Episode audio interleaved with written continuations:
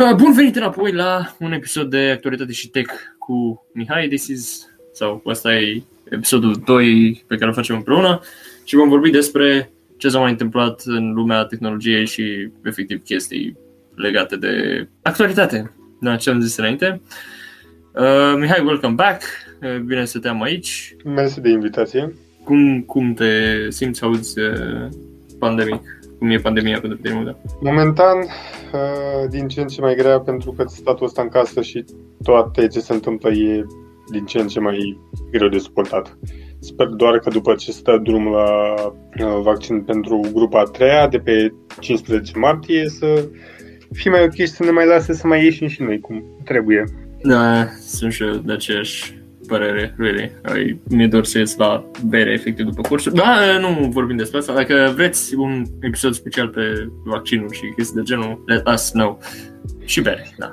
Momentan vorbim despre NASA și aterizarea lor pe Marte, despre SpaceX și primii turiști în spațiu, cloud gaming sau, mă rog, cloud computing și Google Play uh, App Share, despre Xiaomi Mi Air Charger și despre puțin despre piraterie. Uh, am eu niște purici pe creier pe care, sau pitici pe creier pe care vreau să uh, îi discut aici cu Mihai. Și da, hai să începem direct cu NASA și pe Marte. Deci uh, ce s-a întâmplat recent cu aterizarea lor pe Marte. Cred că toată lumea a văzut chestia asta, a fost un eveniment live pe Facebook, toată lumea, da. Și acum cu generalizare clasică, mulți au văzut chestia asta pe net, am aterizat pe Marte cu roverul. Da, este vorba de Perseverance, al cincelea rover care ajunge pe Marte, din câte știu. Uh, el a fost lansat pe 30 iulie 2020 șapte luni mai târziu, pe 18 februarie anul acesta, a aterizat pe Marte. Deci putem spune că călătoria aia dură mai puțin decât o călătorie din Severin la Suceava cu trenul. Așa că nu, lăsând glumele la o parte, da, e senzațional să vezi așa ceva live din punctul meu de vedere, să fii acolo și să vezi pozele alea de calitatea de acolo e foarte, foarte mișto, mai ales claritatea cu care vine înapoi, deci ei, din câte știu, au trimis inițial imagini alb-negru rapide pe loc, da, pentru că...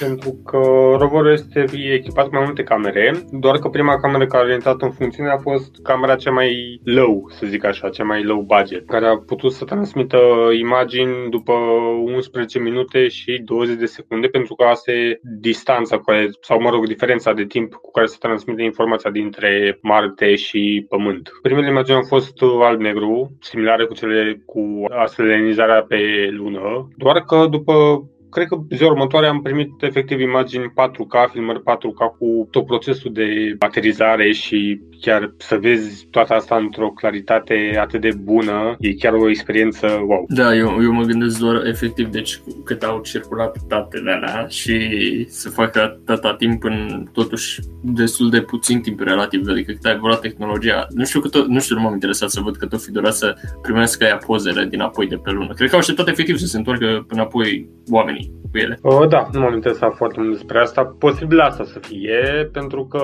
nu cred că stau pe atunci conexiune la internet atât de bună încât să, sau nici nu știu, nici nu știu dacă era internet atât de dezvoltat în momentul ăla încât să poată să fie transmis în timp real. Legat de chestia asta cu diferența de timp, să zic așa, roverul nu a fost, uh, toată misiunea Perseverance n-a fost controlată în timp real, ea a fost doar programată și estimată, în sensul că toată tehnologia de pe misiune a făcut totul de capul ei. Ea doar trimitea înapoi semnale spre Pământ, spre NASA, cu stagiile în care a ajuns și cum uh, se descurcă.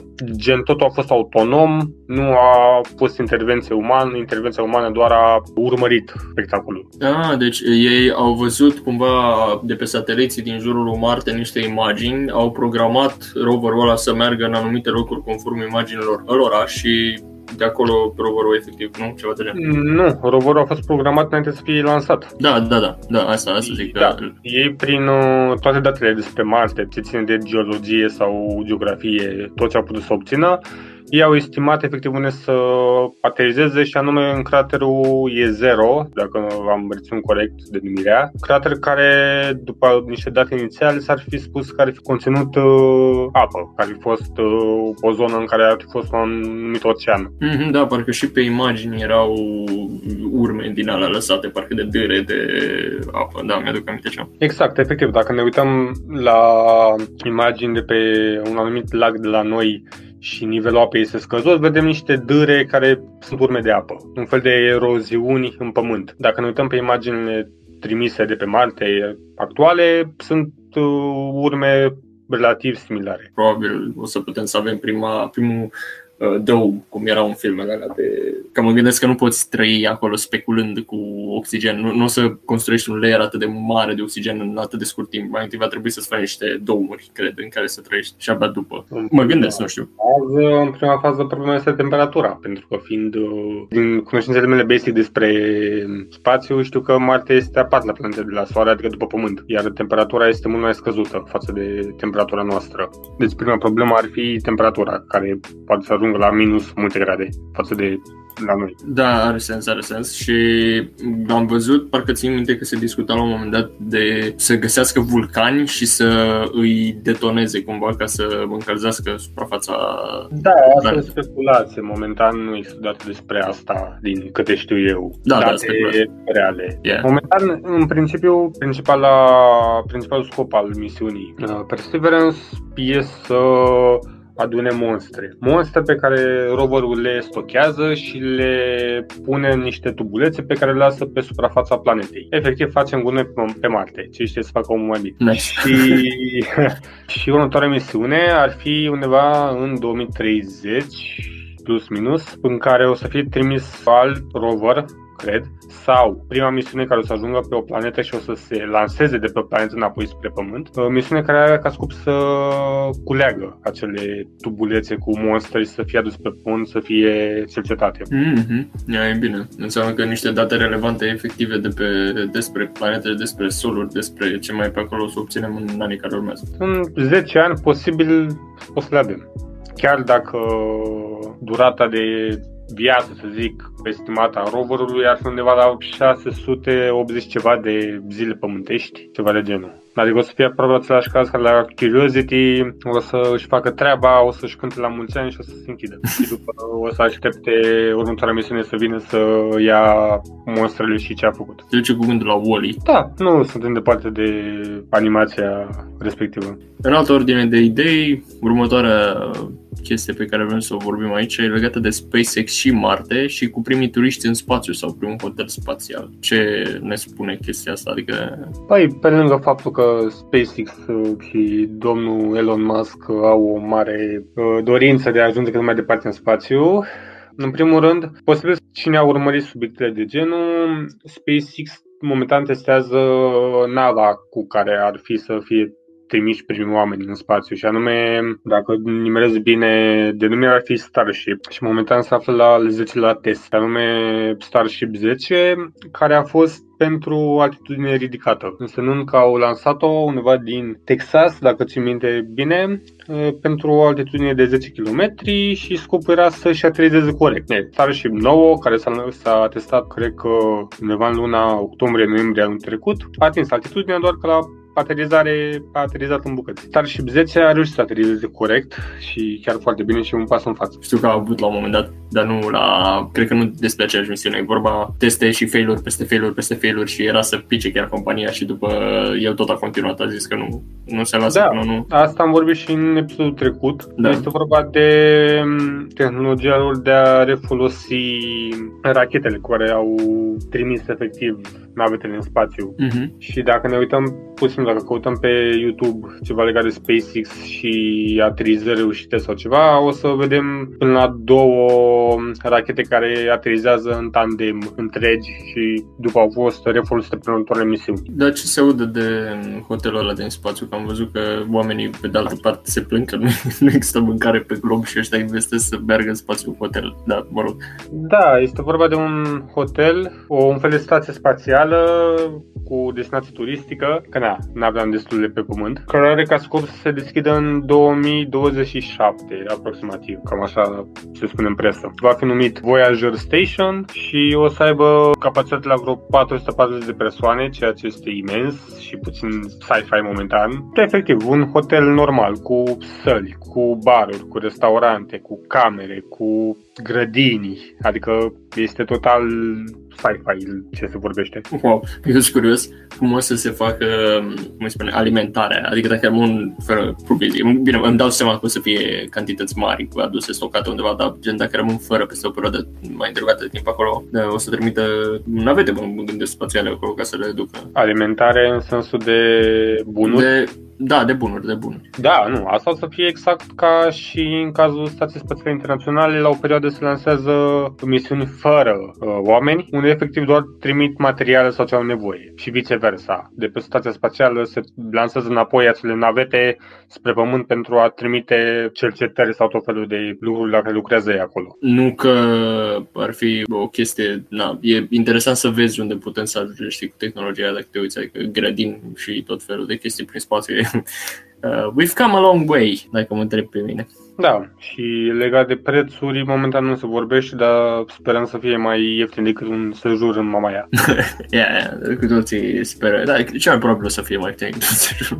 Da. Bun. Uh, cloud computing e următoarea temă uh, care se referă la să, da, să nu te mai intereseze neapărat ce laptop calculator folosești, ci efectiv îți se oferă ei uh, software-ul, nu?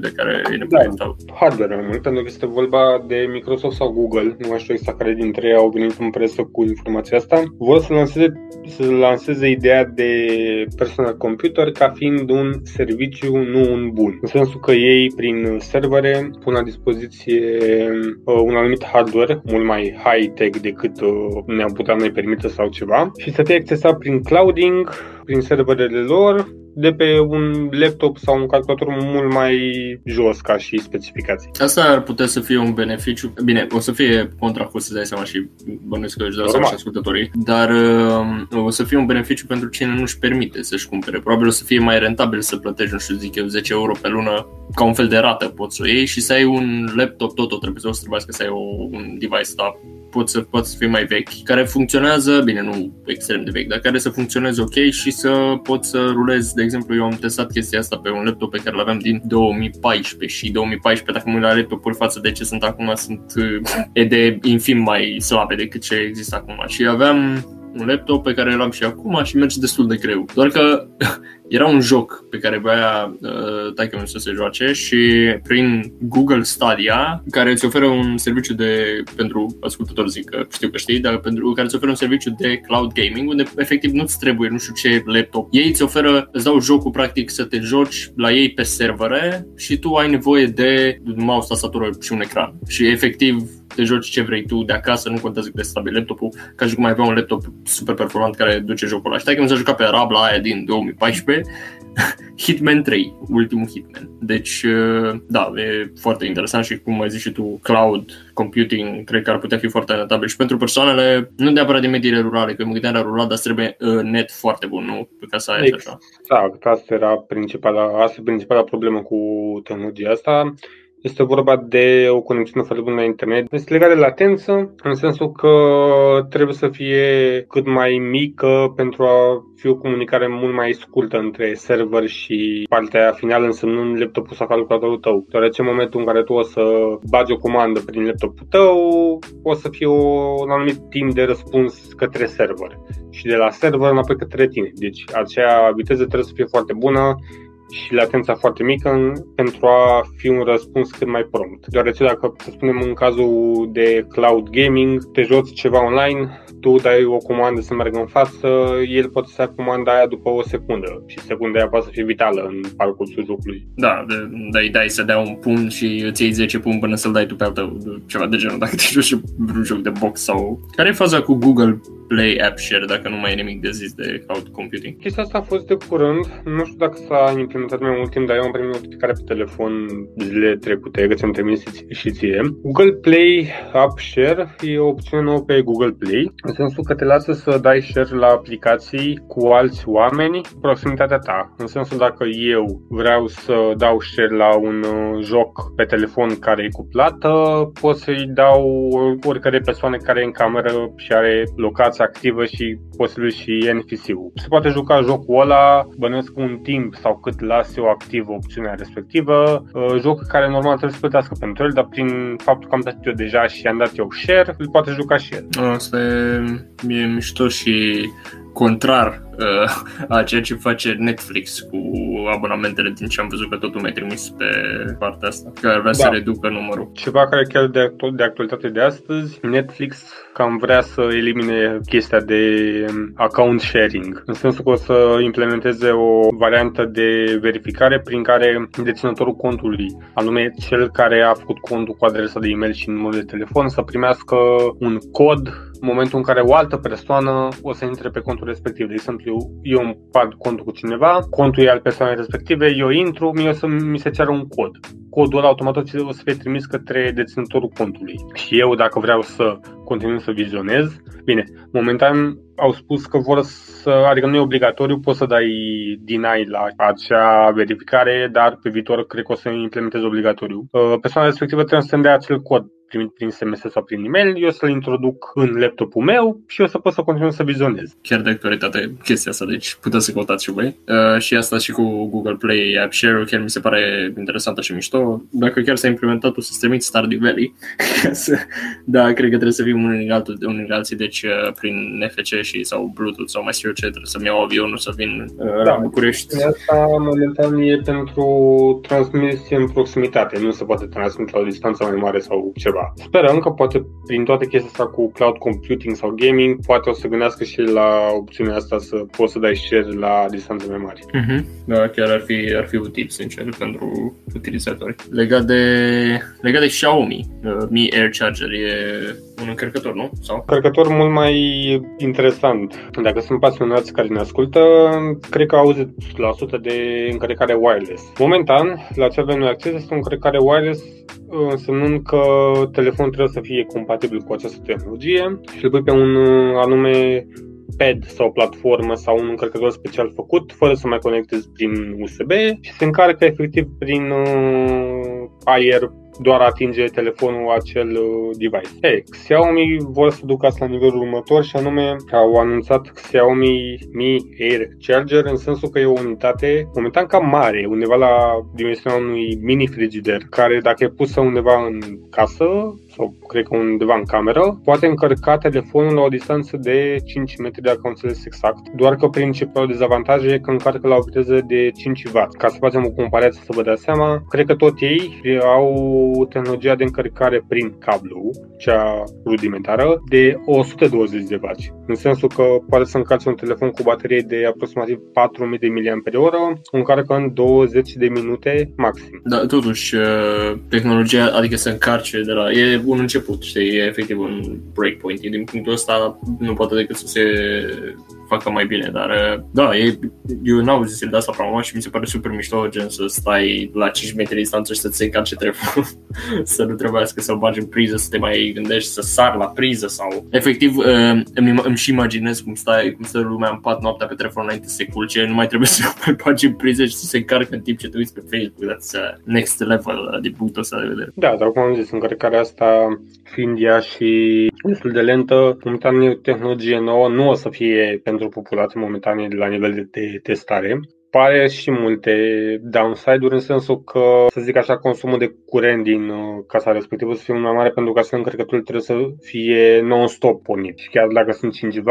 tot o să facă un consum mult mai mare decât e normal. Și pe lângă faptul ăsta, uh, când este vorba și încărcarea wireless basic la care avem și noi acces, încărcarea wireless poate fi mult mai dăunătoare pentru baterie telefonului decât încărcarea prin cablu normală. Pentru că, practic, curentul trebuie să traverseze distanța aia dintre cărcător și telefon, practic aerul. E curent prin aer și automat o să intervine și alte aspecte, posibil și medicale legate de chestia asta, până nu se stabilizează tehnologia. Fine. Xiaomi Mi Air Charger, dacă vreți să-l uh, căutați pe Google, vă arată efectiv, m-am uitat și eu acum, e chiar, uh, chiar ca un mini frigider.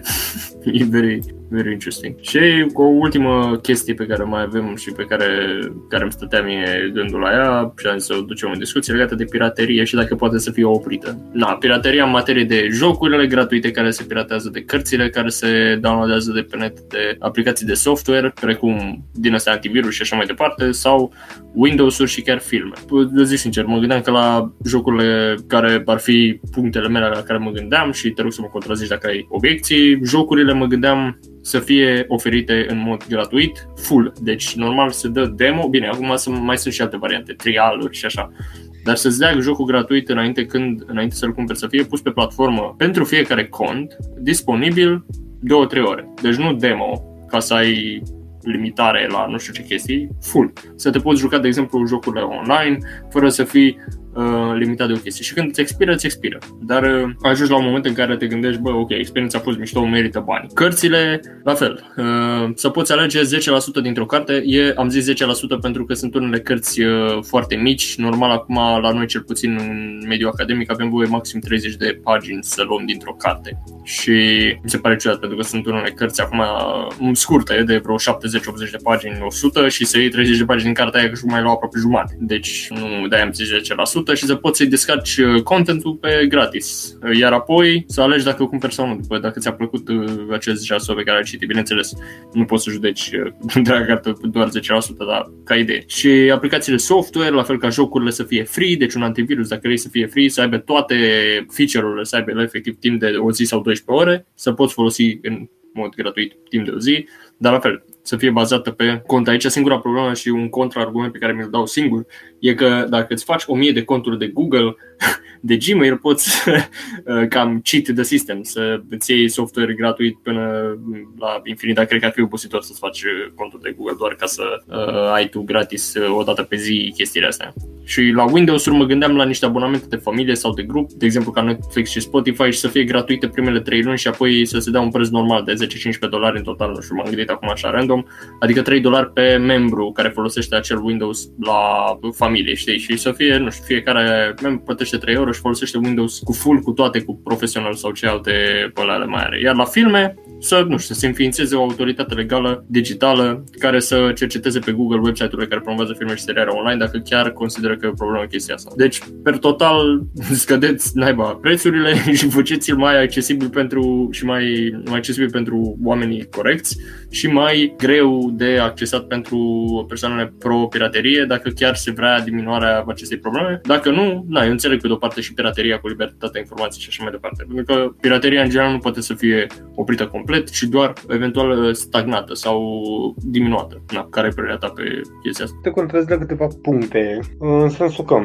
prima dată ai zis de jocuri să fie gratuite full pentru 2-3 ore și zis că să nu fie demo. Aici depinde să spunem că vorbim de un joc mai mare. Să vorbim despre de actualitate, nu știu, Cyberpunk 2077, lansat de curând și e un alt subiect lansat destul de prost. Jocul e destul de mare în sensul că nu ai timp să te bucuri de tot contentul care îl oferă în 2-3 ore. Demo e aceeași teorie în sensul că oferă acces până într-un anumit punct al jocului sau trial-ul la fel. Gen, demo poate să fie același lucru cu accesul full de 2-3 ore. Pentru că tu, dacă ai un joc mare, nu ai cum să avansezi în jocul ăla în 2-3 ore, să treci prin toată povestea sau tot contentul pe care îl oferă. Legat de cărți, și faptul că poți să alegi un anumit procent din carte sau depinde de site ce procent îți oferă, sunt site-uri care deja fac asta. Sunt site-uri care oferă un preview al cărții, cel puțin, uh, cred că minim oferă cuprinsul, maxim la fel 2-3 pagini, 10, depinde de mărimea cărții. La fel poți să vezi, tești o parte din ea și vă să te decizi dacă o să iei sau nu. Știu că sunt la cărți unele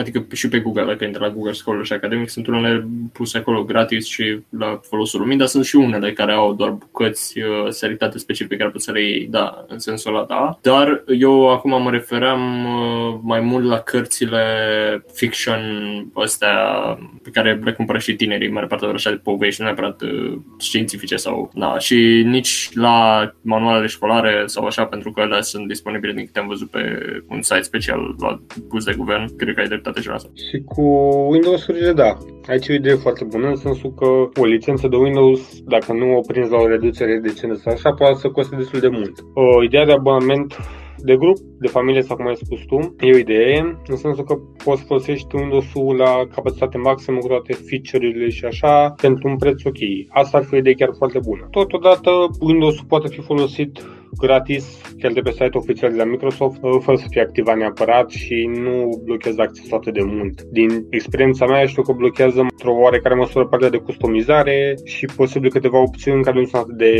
esențiale pentru un utilizator day-to-day, un utilizator care doar intră pe internet sau ceva de genul. E o idee bună asta cu abonamentul pentru persoane care vor acces full, dar nu vor să dea prețul complet pentru o licență full. Da, exact. Windows-ul știu că, bine, asta am văzut într-un stand-up, că se zicea că de la Luteo cu chipurile, că de-aia Bill Gates se uită la România, pentru că e normal să vezi să nu pună chipuri, frate, pentru că nu vezi câte ori am piratat numai două copii de Windows, s-au cumpărat în toată România am trecut, ești nebun. Așa zicea el și l-am citat pe Teo, da, în fine, deci chestia asta cu Windows-urile, da, mă gândeam, mă bucur că ți-a plăcut asta. În fine, voi ce părere aveți de piraterie? Credeți că se poate combate? Vă convine? Nu vă convine? Filerist? Filerist. Firelist a picat și a fost dat jos, dar a revenit înapoi cu ăsta de către guvern. Dar a revenit sub altă denumire. Nu știu cum și dacă o să fie din nou dat jos, dar nu cred din moment Firelist ce deja... oricum are o istorie cu picatul și datul înapoi sus în sensul că ei revin mereu, dar revin pe alte domenii. Mereu se schimbă uh, domeniul pe care vine. E tot files punct, dar mereu e alt, uh, alt domeniu. Da, corect, de la files.ro la files.io, punct, da, și ce mai Exact, tot felul de variante, tot felul de domenii încât să poată să evite toate aceste măsuri. Da, bun. Voi, sper că v-a plăcut episodul de azi cu Mihai. Am vorbit despre NASA, SpaceX, Cloud Computing, Google Play, Xiaomi Mi Air, Mi Air Xiaomi Mi Air Charger și uh, piraterie. Dacă mai aveți idei de text sau chestii pe care nu le-am vorbit sau le-am omis sau așa, puteți să ne scrieți pe Instagram sau să lăsați un comentariu undeva sau să dați share sau să ne dați tag sau mai știu eu pe unde la acest uh, podcast. Mulțumim pentru ascultare și mersi Mihai că ai venit la un nou episod. Ne auzim la uh, următorul când probabil o să apară ceva breakthrough și dacă nu ne distruge mental pandemia. Mulțumim și uh, ne auzim la următorul. La revedere!